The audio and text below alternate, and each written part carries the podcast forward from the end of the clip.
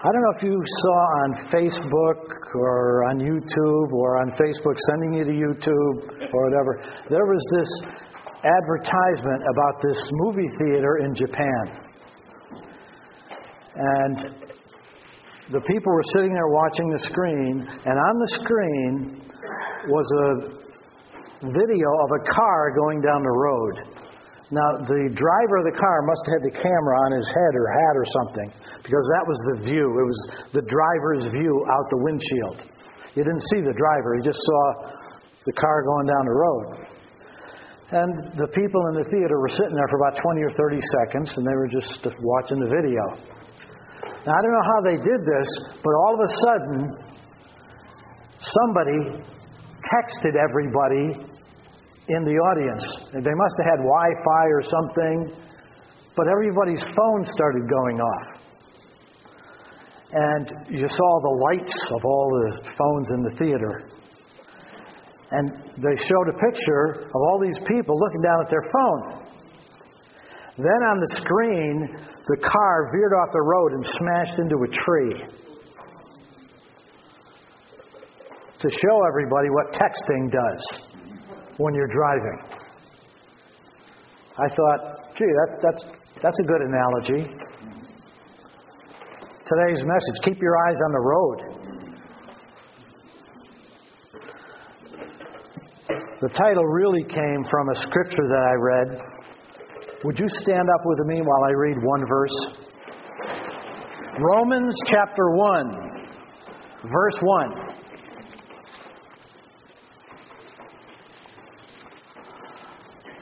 Paul, a servant of Jesus Christ, called to be an apostle, separated to, would you say that with me? Separated to? Separated to the gospel of God. Bow your heads with me. Lord, we thank you that you have us on a road, on a path, that you have separated us to this road to be going someplace for something. This is your work. You built the road. You put us on the road. You gave us a heart to want to be on the road. It's all you, Lord. Help us to tune in to what you're saying to us about this road and how we are to move down the road. Thank you, Lord. In Jesus' name, amen.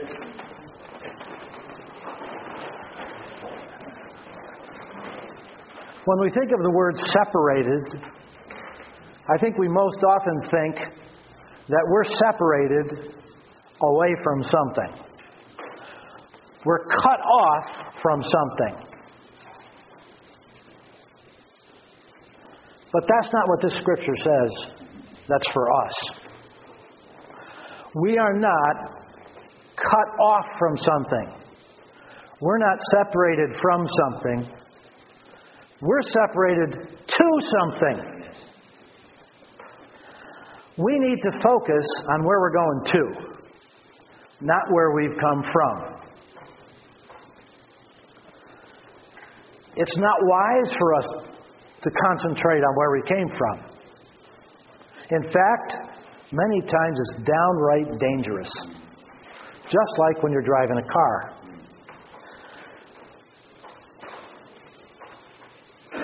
We don't drive along and stare into the rear view mirror.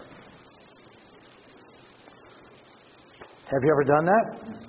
Have you ever even glanced at the rear view mirror? Then you look up and you go, Whoa! I didn't know that was there. Sometimes it only takes a split second. But certainly, we're never to stare into the rear view mirror bad things happen.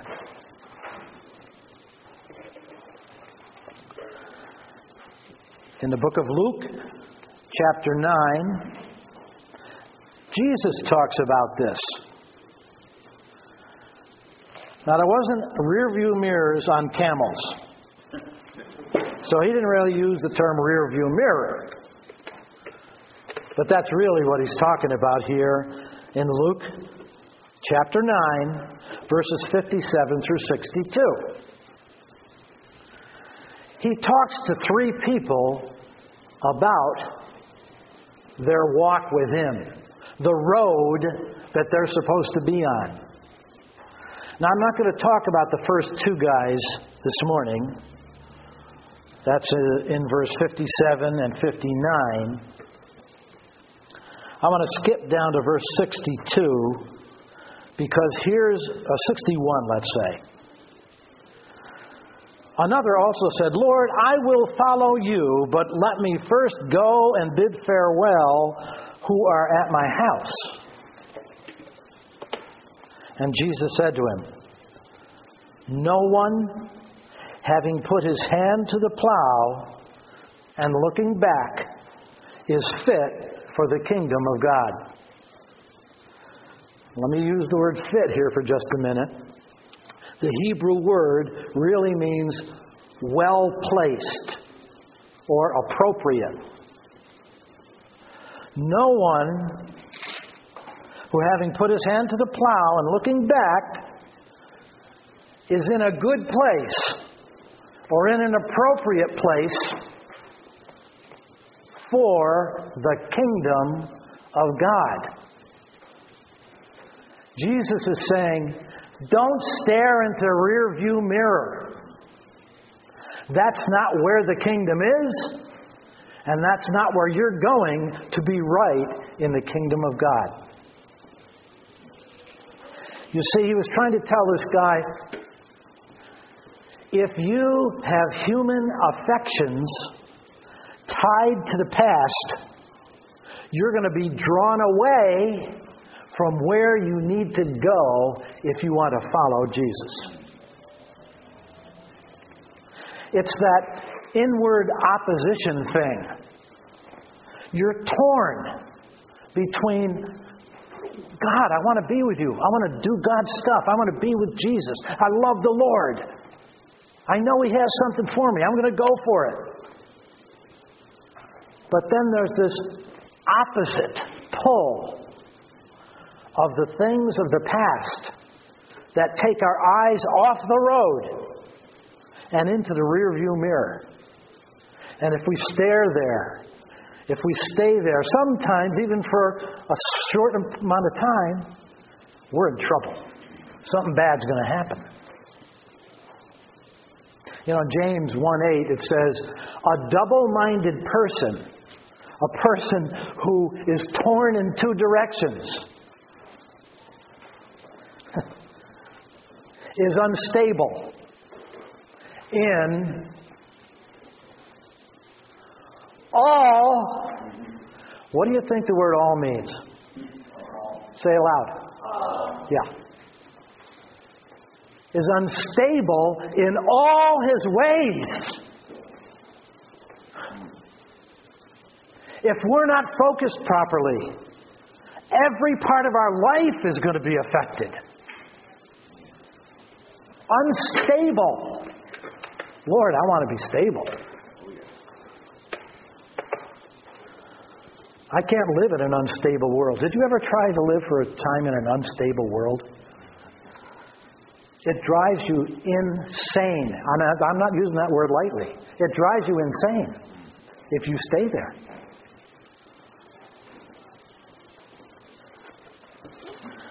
Now, let me read it. We should take the occasional glimpse in the rear view mirror. Nothing wrong with looking in the rear view mirror. It's there for a purpose. I'm not going out to my van and rip the rear, rear view mirrors off and take the one off the windshield because I don't want to look behind me. I might get in trouble. No, they're there for a reason. They're there for a purpose, and when they're used properly, it's okay. However, our focus should never stay in the rear view mirror. You see, our heart, if we focus on the rearview mirror, our heart is torn. And many times our heart stays back there. We can't live in the kingdom of God with a heart for Jesus if half a heart is back there. We want to have our heart directed towards the Lord. Our heart has to stay with us. So, where are, is our longing? What are we longing for? Are we longing to focus on the Lord and all the promises He's given us and all the miracles He's done for us that proves His love for us? I want to long for that. Or, or, do we look in the rearview mirror and we long? Our heart longs for what's there.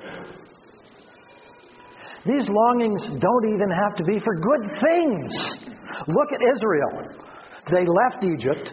God split the Red Sea. They walked through the Red Sea. They looked at that and said, Oh, that was a good job. Thanks, Lord. Walk along. They're in the wilderness. You know what they said halfway through the wilderness? Oh, I wish I was back in Egypt. Hello? You were in bondage. You were being whipped. You had to make bricks without straw. Why would you want that? Because they weren't looking in faith at the God who was giving them daily bread, water from a rock. Hello! Their focus was wrong. And they started pining, wanting the things of the past which weren't even good for them. Stupid Israel. Boy, I'm glad I'm not like that. and if I was back there, I would have spoke up and told them a thing or two. Yeah. What are our attachments to the past? What do we long for? Sometimes it's not even good for us. I need some help talking about this because I'm going to make sure I speak right. So I'm going to ask my wife Ginny to come up here. Thank you, dear. She's all excited about this, as you can see.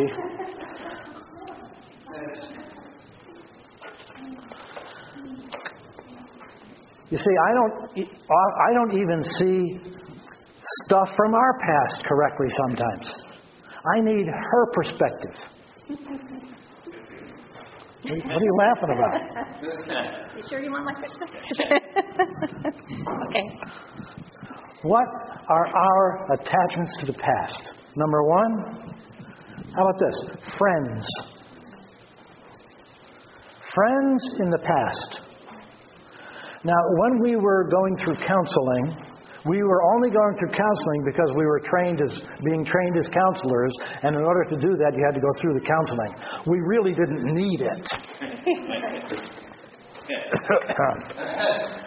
but you know, our our trainer, he spoke something over us about friends, and this really helped us. Remember that? What was it? Um, that we had really, really, really good friends, but we were moving into a new place, and those friends weren't going to go with us. Um, but we were going to have other friends in the future. Even better friends. That, not better, but because I don't know if better is a good word. But we would just have really close friends. People we didn't even know at the time, he said. People we didn't even know at the time. Yes. So we had a choice to make.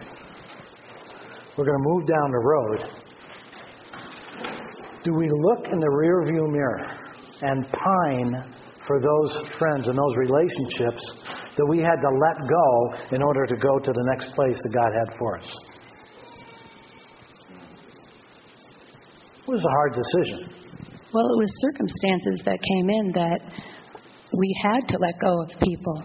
We couldn't hang on to them. It wasn't good for us or them.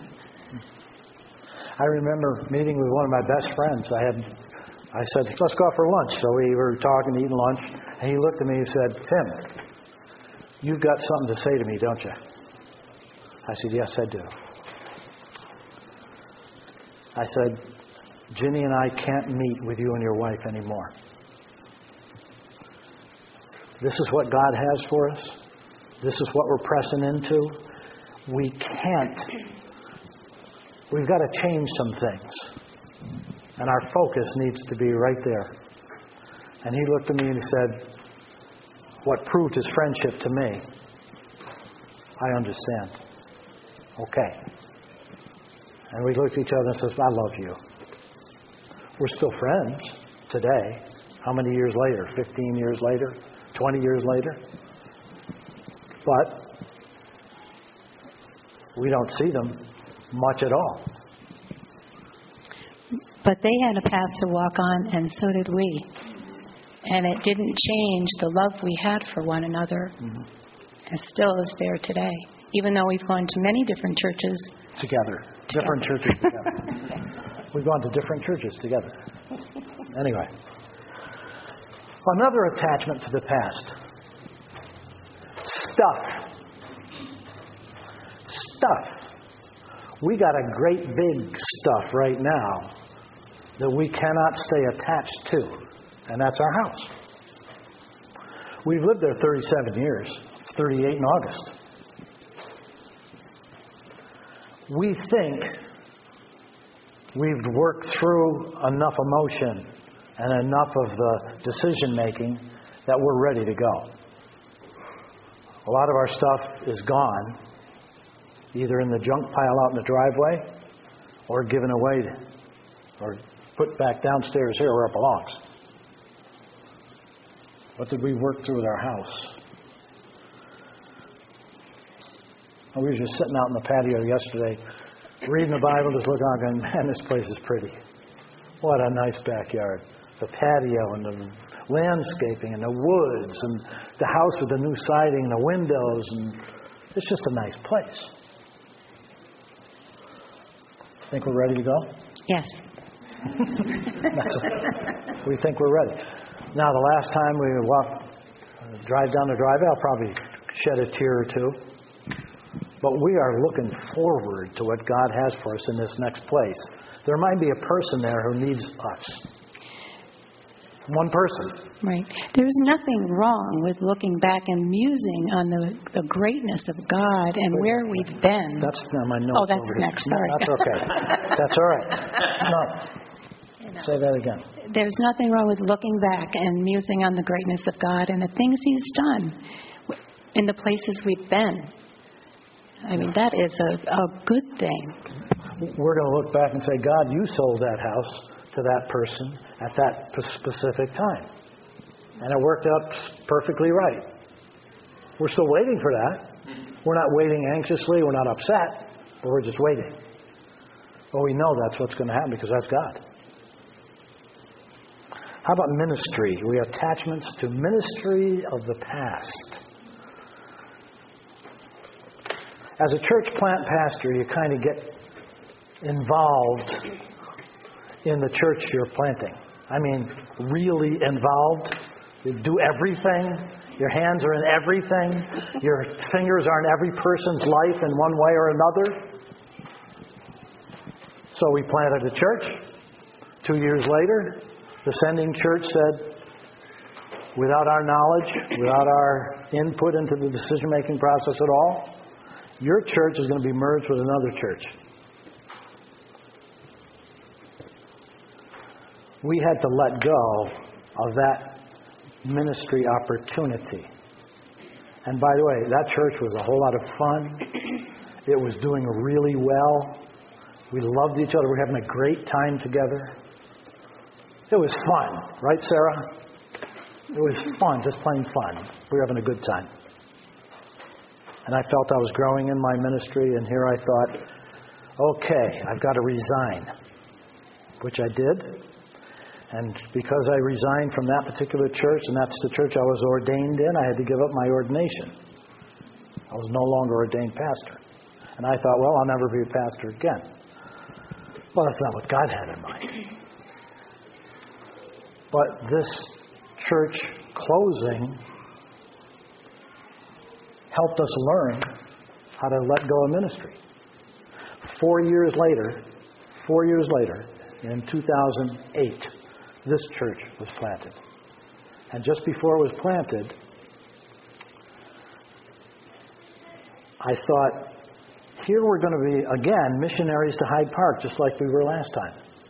Wait a minute, wait a minute. Missionaries to Hyde Park. Somebody preached a series on that. Oh, yeah, it was me.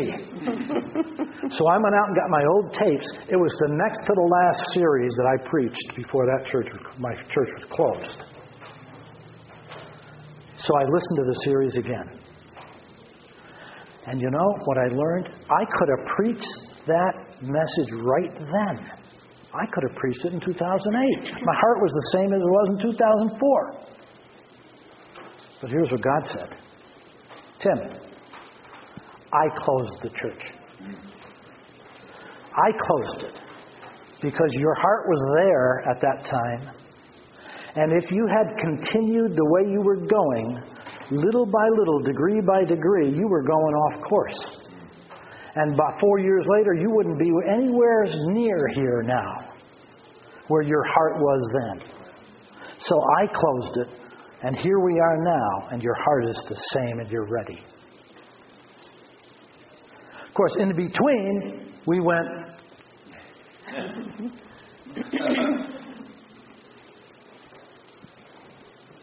I hate roller coasters. we went through four years of healing.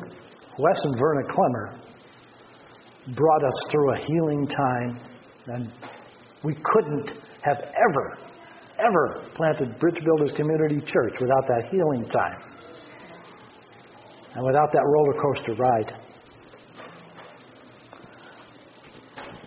But we're not attached to Valley Christian Church Hyde Park. We look in the rearview mirror and glance at it and go, oh boy, that was a good time. Sarah Aguilar was fun back then. She led kids' church. She did a great job. She was only, how old, 18?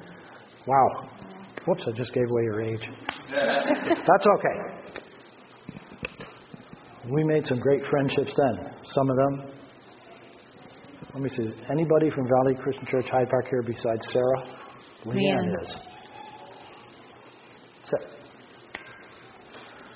Yeah. We still have many great friends, though, from so there. many great friends. Mm-hmm. How about this? Attachments to the past, experiences.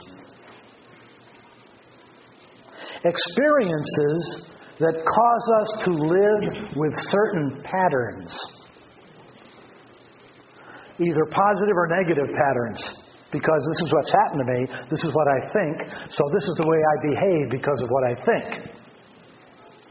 And sometimes, people, the things we think don't even line up with God's Word.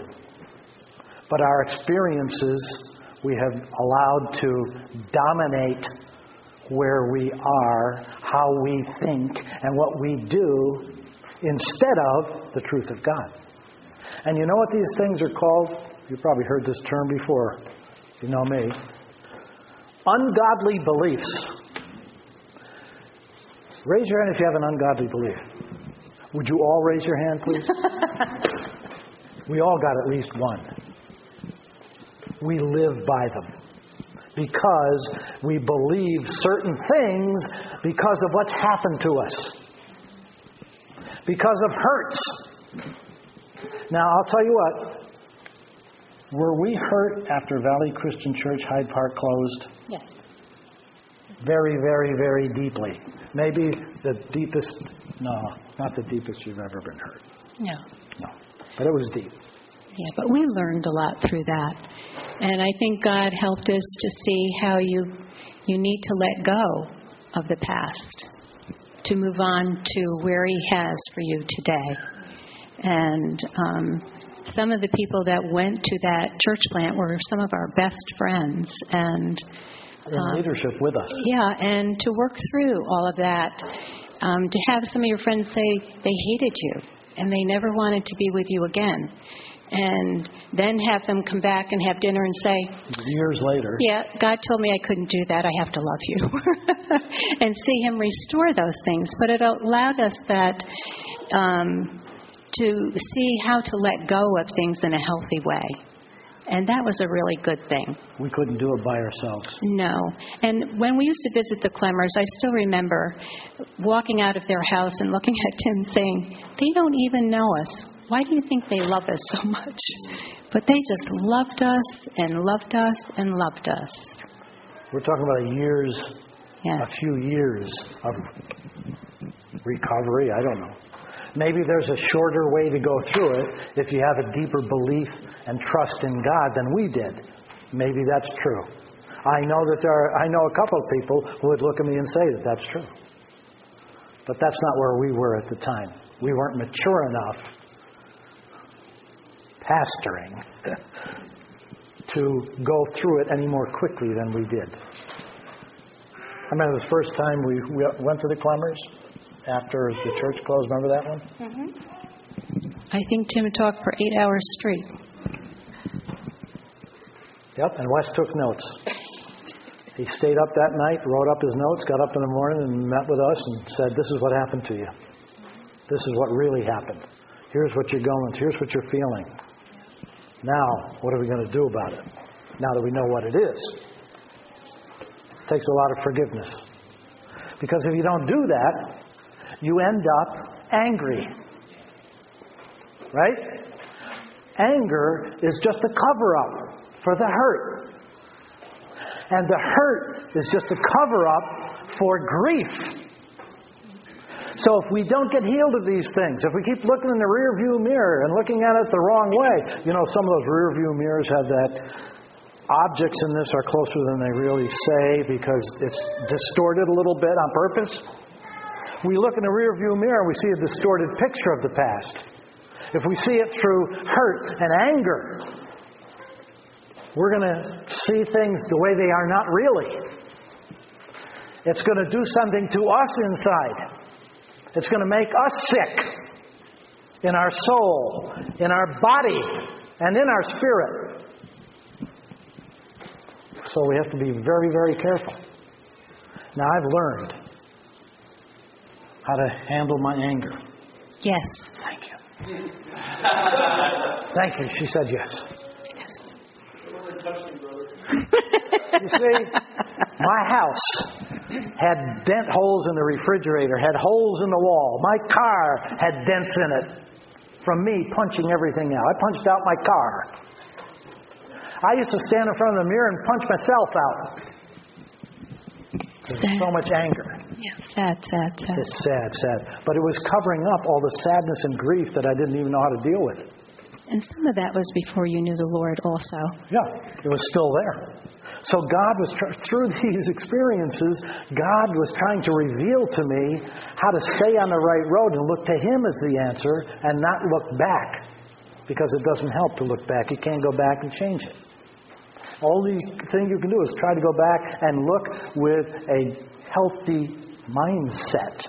And you can only get that mindset from God by His Holy Spirit, who heals us of these kinds of hurts and gives us the right focus.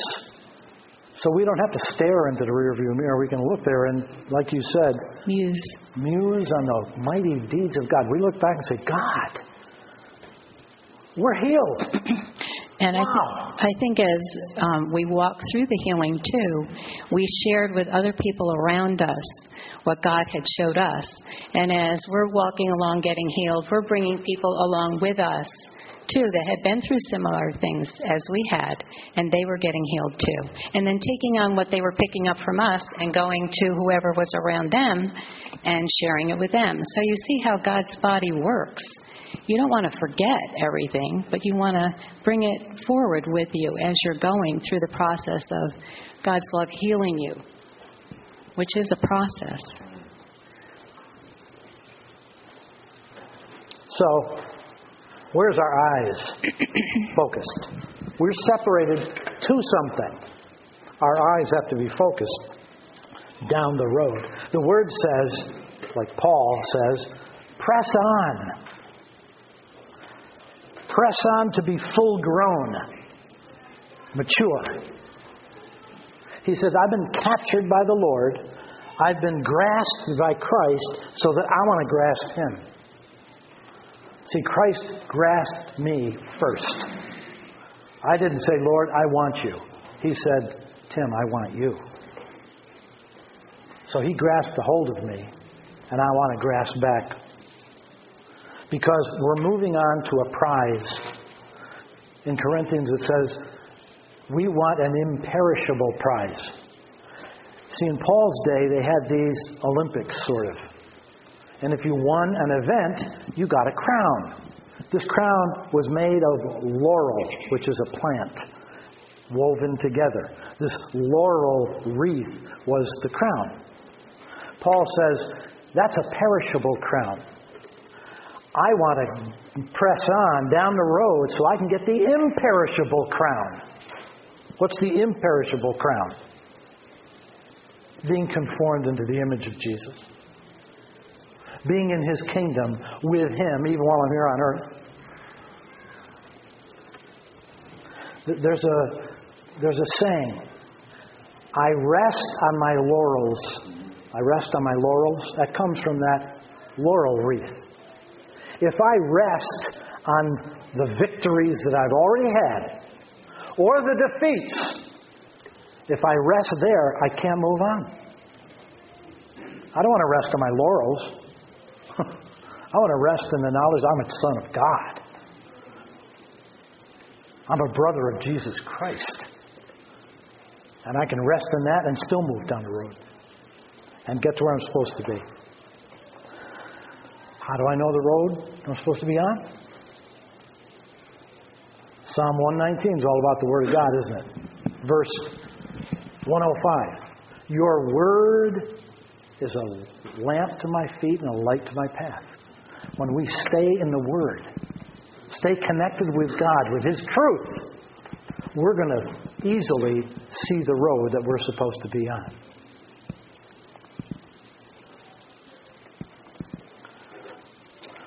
William Barclay writes a commentary. Here's one of the sentences he wrote The Christian marches on, not to the sunset, but to the dawn. The Christian marches on not to the sunset, but to the dawn.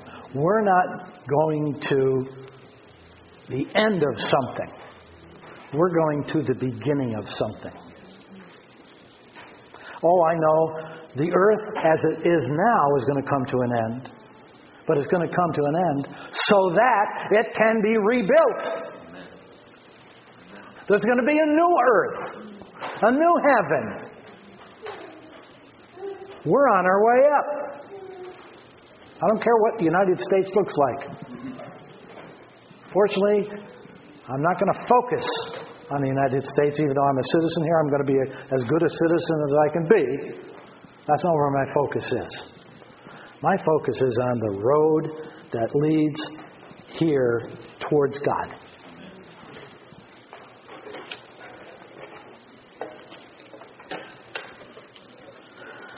When I was 38 years old, when I decided to follow Jesus, I started down that road. Somebody told me that the path that leads to heaven would not be an easy way.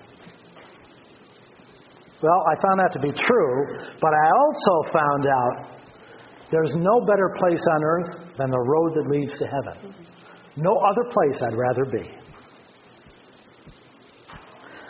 Well, I know this road has a final destination, but I also know if we're only looking for the prize that's waiting, we'll miss so much along the way.